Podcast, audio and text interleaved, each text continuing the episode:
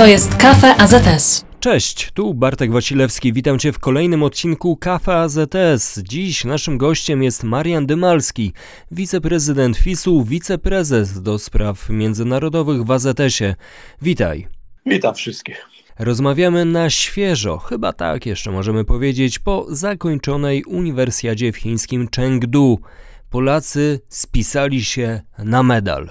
I to 43-krotnie.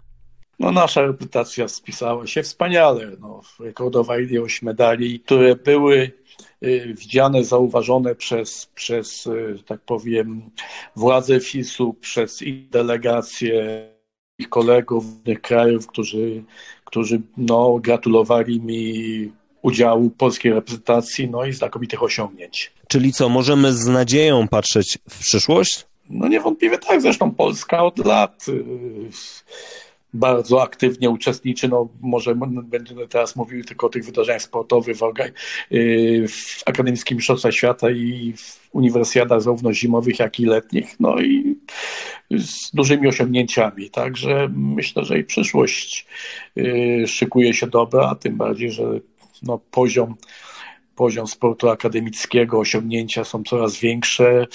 Widzimy udział, udział naszych, naszych zawodników nie tylko w uniwersjadach, ale, ale w mistrzostwach świata, w mistrzostwach Europy, w igrzyskach olimpijskich. I to, to jest oczywiste. Można powiedzieć, że Polska dorobiła się swoich legend, jeśli chodzi o uniwersjadę, na przykład Konrad Bukowiecki. Hat-trick, można powiedzieć. No tak, Konrad Bukowiecki hat-trick, a na przykład Paweł Fajtek cztery razy wygrywał uniwersjadę.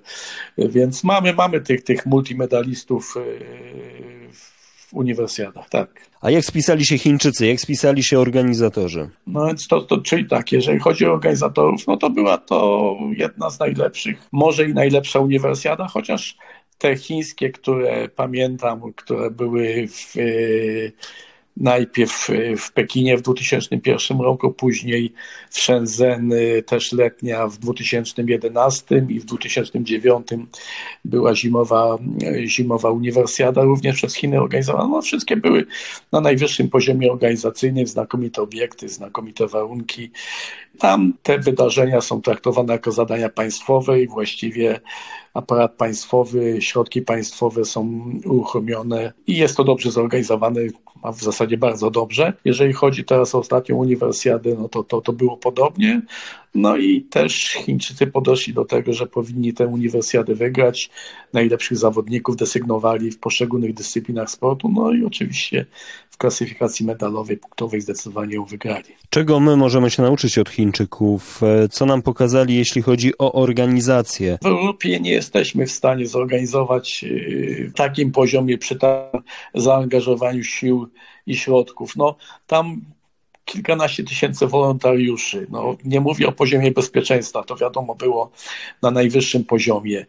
Obiekty, prawie wszystkie nowe, mobilizacja widzów, no to wszystko było przy pełnych trybunach, także myślę, że mówię, w Europie nie jesteśmy w stanie zorganizować, ale, ale organizujemy imprezy równie dobre, troszeczkę inaczej, chociażby przypomnę dwie nasze zimowe uniwersjady y, w 1993 roku w Zakopanem i w 2001 roku w Zakopanem miały inny wymiar, ale były ze znakomitym klimatem i do dzisiaj są znakomicie wspominane. A na ile uniwersjada przypomina Igrzyska Olimpijskie? Ja myślę, że bardzo przypomina y, Igrzyska Olimpijskie, bo to jest porównywalna liczba uczestników, porównywalna liczba dyscyplin sportowych.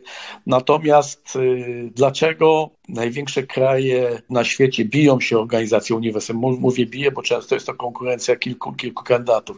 Przecież uniwersjady były nie tylko przez azjatyckie kraje organizowane, ale też Stany Zjednoczone, Rosja również wcześniej, y, Kazachstan, to co, to, co pamiętam, no Turcja, więc teraz kolejna uniwersjada letnia będzie, będzie w Niemczech, następna letnia będzie w Korei, kolejna znowu w Stanach Zjednoczonych, także badania, bo to, to badania były przeprowadzone, że jeżeli chodzi o wpływ siłę marketingową uniwersjady, to niewiele y, ustępuje Igrzyskom Olimpijskim, oczywiście w długiej perspektywie, nie, nie, nie w krótkoterminowej, ponieważ w uniwersjadach startują studenci, którzy później po zakończeniu kariery, po skończeniu studiów wchodzą do polityki, do, do biznesu, do nauki i doskonale pamiętają, gdzie byli i potrafią to przełożyć na dalsze kontakty. Także tutaj, jeżeli chodzi o ten wymiar, wymiar marketingowy, to jest bardzo mocny, dlatego też mówię, te największe, największe kraje świata o to się ubiegają i organizują. Wspomniałeś przed chwilą na przykład o Rosji, a ruch uniwersjadowy no ma za sobą ciężki czas. Najpierw czas pandemii, no i teraz cały czas czas wojny w Ukrainie. Jakie to ma przełożenie dla środowiska, dla sportu akademickiego, na przykład jeśli chodzi tutaj o uniwersjadę? No bardzo duże ma, bo jak zapewne no, większość wie, do niedawna prezydentem FIS-u był Rosjanin Oleg Matyszyn. No, w momencie, gdy rozpoczęcia, rozpoczęcia wojny FIS-u go zawiesiło, no nie dopuściło mimo tam nacisku do udziału, udziału rosyjskich studentów, sportowców w uniwersjadzie zarówno w Stanach Zjednoczonych, jak i teraz w Chinach.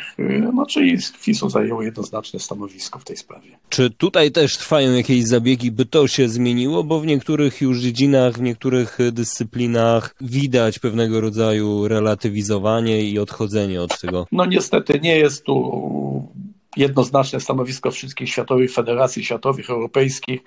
No trzeba powiedzieć, że Rosjanie mieli bardzo duży wpływ, wielu feder- w wielu federacjach, zajmowali czołowe pozycje we władzach federacji. Natomiast FISU na razie jest konsekwentne.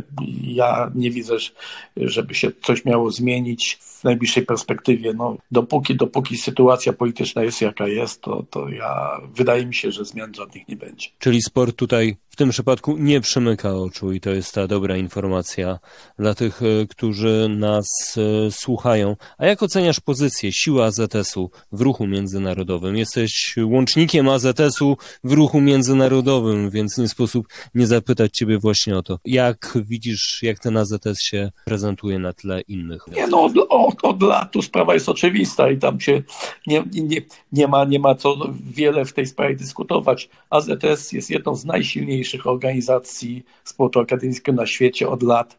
Y, kilka lat temu nawet był uznany za najlepszą federację sportu akademickiego na świecie. Y, organizowaliśmy, zorganizowaliśmy największą y, ilość, o ile dobrze pamiętam, 33 akademickich mistrzostw świata, no dwie zimowe uniwersjady. Poznań ubiegał się trzy albo czterokrotnie o organizację letniej uniwersjady, no ale wtedy konkurencja była bardzo mocna, bo to był, był Bangkok i tam rocznica urodzin króla Tajlandii, to, to, to było Shenzhen.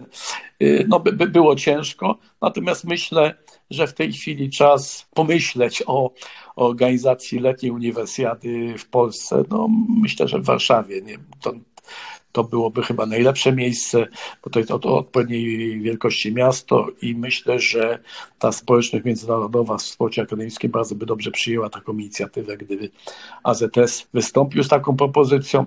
Zresztą w czasie pobytu pana ministra Bortniczuka na uniwersjadzie w Chengdu odbyło się spotkanie z kierownictwem FIS-u, no i ta sprawa była wstępnie omawiana. Letnia uniwersjada w Warszawie w roku? No naj, najwcześniejszy możliwy termin to jest 2031 ponieważ do 29 już mam, tak jak mówiłem, 25 to są Niemcy, Nadrenia Westfalia, 27 to jest Cheongju w Korei, 29 to jest Północna Karolina w Stanach Zjednoczonych. A kiedy może być coś e, wiadomo na ten temat? Już nawet nie chodzi mi o samo ogłoszenie, choć o to oczywiście też pytam, ale kiedy, kiedy ten temat będzie realnie ruszony? Więc tak, w listopadzie są wybory do FIS-u, ponieważ kadencja się kończy.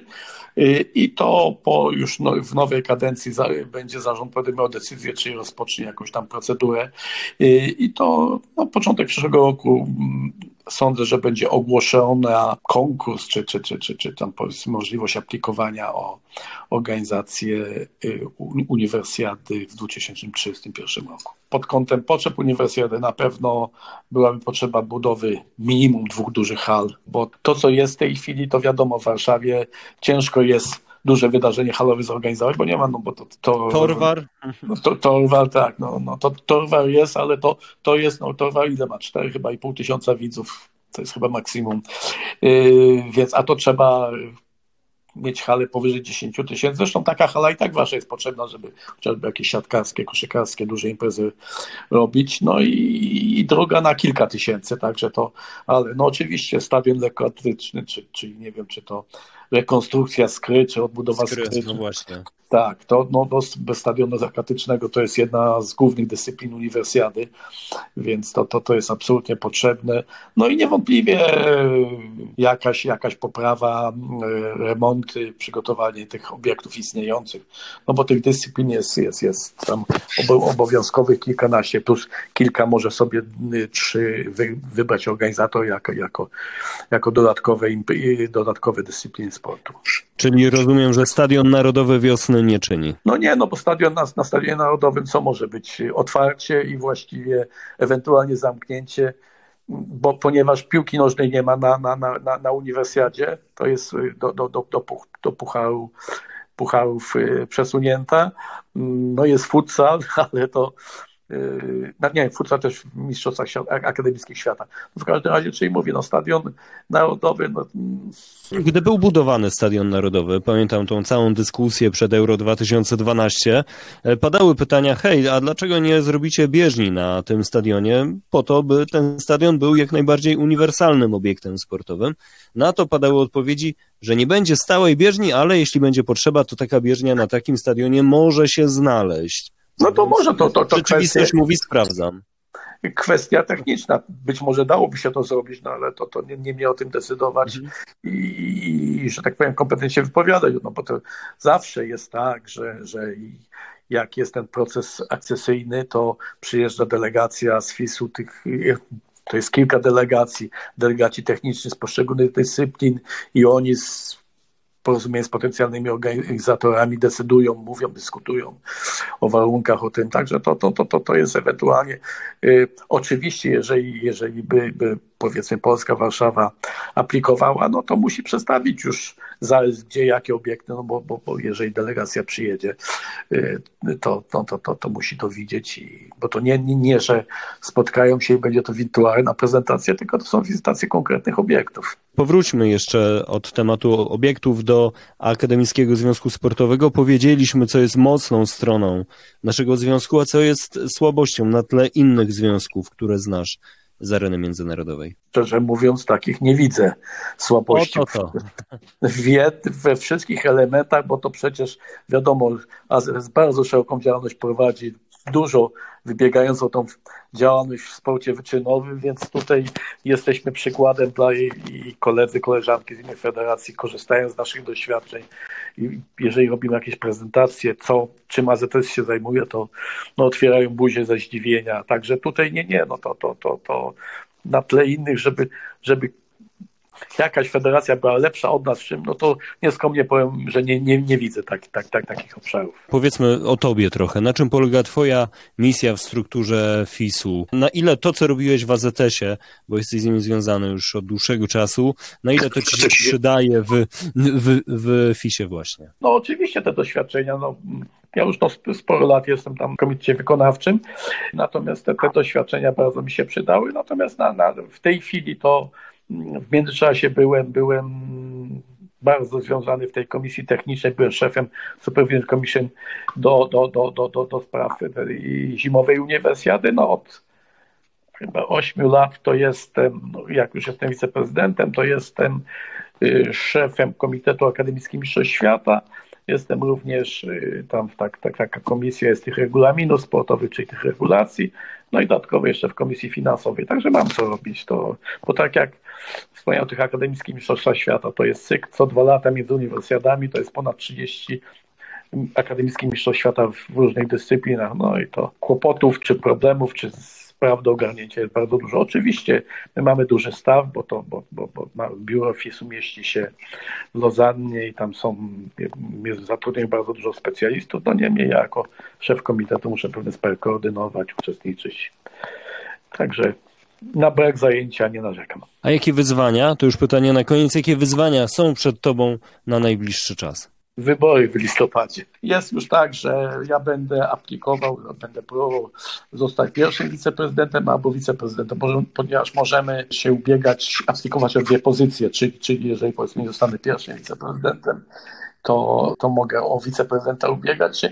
No już wiem, że moim kontrkandydatem będzie Brazylijczyk, szef Brazylijskiej Federacji, Luciano Cabral, bardzo mocny kandydat. On też jest dotychczas wiceprezydentem. No i tutaj na tę sytuację, na wybory oczywiście ogólna sytuacja polityczna zmieniająca się w świecie też wpływa, także no to jest duże wyzwanie. Marian Dymalski, nasz człowiek w FISie, wiceprezes do spraw międzynarodowych w AZS-ie, był gościem Kafe AZS. Dzięki wielkie za poświęcony nam czas. Dziękuję bardzo. Pozdrawiam wszystkich. To wszystko na dziś. Bartek Wasilewski. Do usłyszenia następnym razem.